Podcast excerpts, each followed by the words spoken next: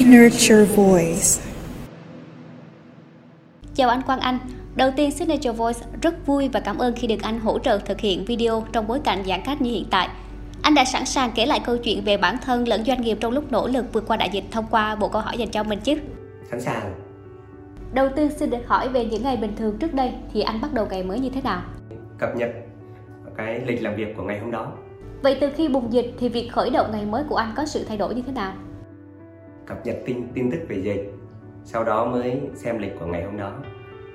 Còn đối với doanh nghiệp, sự thay đổi nào anh cho là rõ nét nhất dưới cái nhìn tổng quan của mình?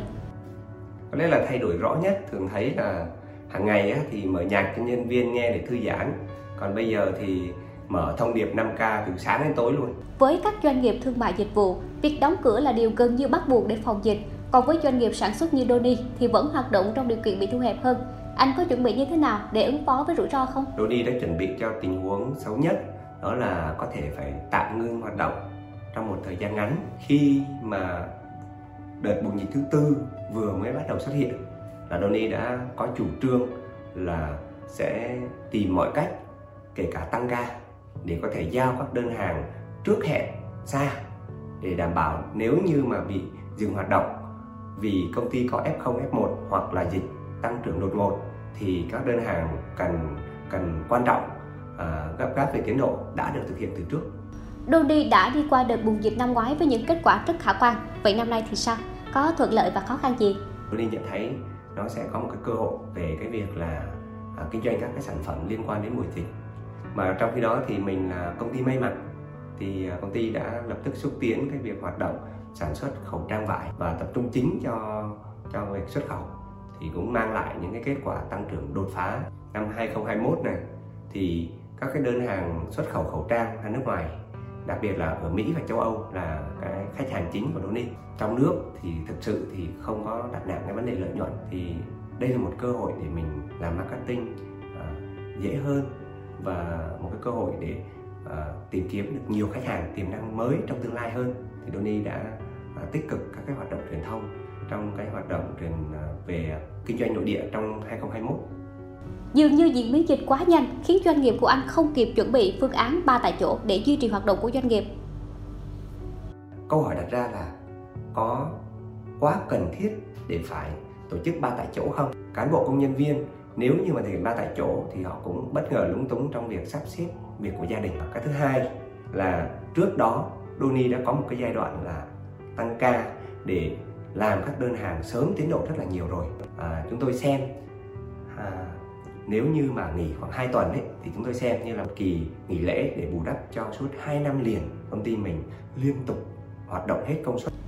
Ở góc độ của doanh nghiệp thì anh nghĩ sao về quy định phòng dịch mới này của thành phố Hồ Chí Minh? tôi nghĩ là các lãnh đạo ở cấp trung ương và cấp thành phố khi họ đưa ra những quyết định đã phải có sự cân nhắc rất là nhiều mặt tuy nhiên dưới góc độ của một doanh nghiệp thì chúng tôi vẫn thấy rằng là cái việc từ từ lúc có thông tin cho đến khi chính thức áp dụng chỉ có một ngày và phải tổ chức một cái sự thay đổi khác đi trong hoạt động uh, sản xuất cho một cái lượng lớn nhân công thì cũng bị động và bất ngờ. Thực tế là có nhiều doanh nghiệp cũng không thể đáp ứng được tiêu chí của quy định mới và phải đóng cửa. Điều lo ngại nhất của anh khi phải tạm dừng hoạt động để phòng dịch là gì? Điều lo nhất là không biết cái cái việc dịch bùng phát lớn và cái việc áp dụng ba tại chỗ này, nè nó kéo dài bao lâu? Nếu mà nó kéo dài dài mà dài tới tận khoảng cuối năm nay chẳng hạn hoặc là qua quý 1 năm 2022 á thì cái chi phí để mà hoạt động sản xuất kinh doanh sẽ đội lên rất là lớn. Ba tại chỗ này coi như là gắn bó người lao động toàn bộ với thời gian công việc rồi. Là nếu như mà áp dụng ba tại chỗ này thì cũng chỉ áp dụng được một thời gian thôi không thể nào kéo dài quá được tình trạng đơn hàng hiện tại của công ty như thế nào từ khi mà áp dụng chỉ thị 16 á, thì thấy rõ là lượng khách hàng mới liên hệ giảm hơn một nửa nếu không thể thương lượng được với các đối tác về việc hỗ trợ các hợp đồng thì anh có thể ước lượng được thiệt hại của doanh nghiệp như thế nào không? Mức độ tổn thương của doanh nghiệp đang ở mức nào? Doni vốn dĩ đã sản xuất tăng ca để hoàn thành các đơn hàng trước tiến độ hầu hết rồi. Thì nếu như mà nó giãn cách trong 2 tuần thì thiệt hại không đáng kể. Nhưng mà tôi nghĩ là sẽ có rất là nhiều doanh nghiệp sẽ bị trễ đơn hàng, rồi sẽ bị đền hợp đồng hoặc là phạt hợp đồng những lần như vậy nó sẽ ảnh hưởng đến cái uy tín của thương hiệu của của mình với đối tác thì cái chuyện làm ăn sau này nó sẽ khó khăn hơn rất là nhiều Ngoài thiệt hại về tài chính có thể cân đối ở mức nào đó thì bối cảnh này còn khiến nhiều doanh nghiệp rơi vào trạng thái tâm lý tiêu cực và khó lượng hóa được. Vậy trên phương diện là một người dẫn dắt công ty thì anh làm gì để duy trì được sự lạc quan cho bản thân và đội ngũ của mình? Tôi nghĩ nếu không có Covid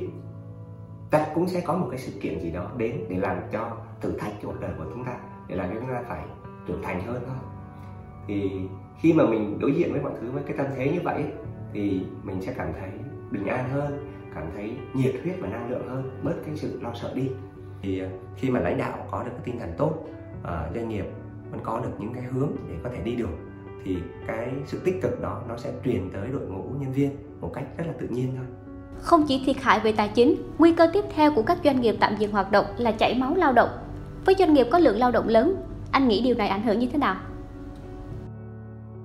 À, thì tôi nghĩ rằng là cái việc chảy máu lao động trong các doanh nghiệp cùng ngành từ công ty này sang công ty khác trong giai đoạn này là không đáng kể tại vì khó khăn là khó khăn chung uh, chủ yếu là sẽ có tình trạng là người lao động dịch chuyển chỗ ở họ sẽ về quê và có thể là không lên hoặc là làm việc tại quê.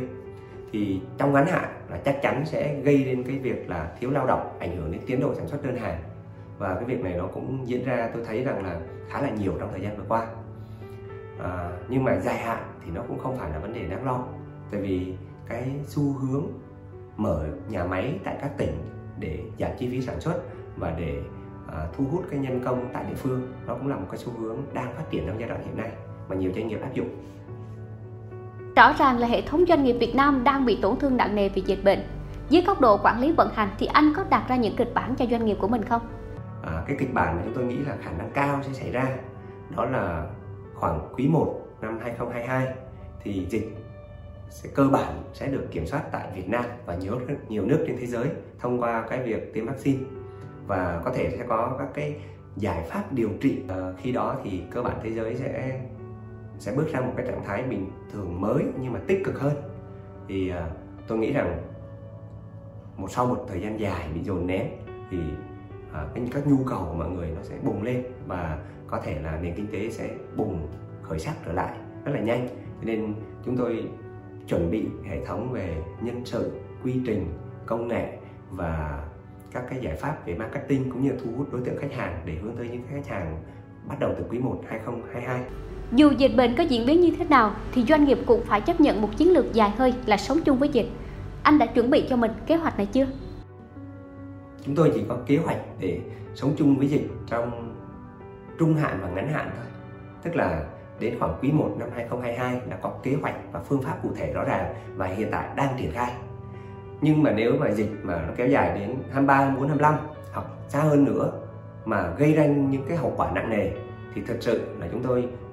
mới chỉ mường tượng trong đầu thôi chứ chưa có một cái bản kế hoạch và một cái phương án làm việc cụ thể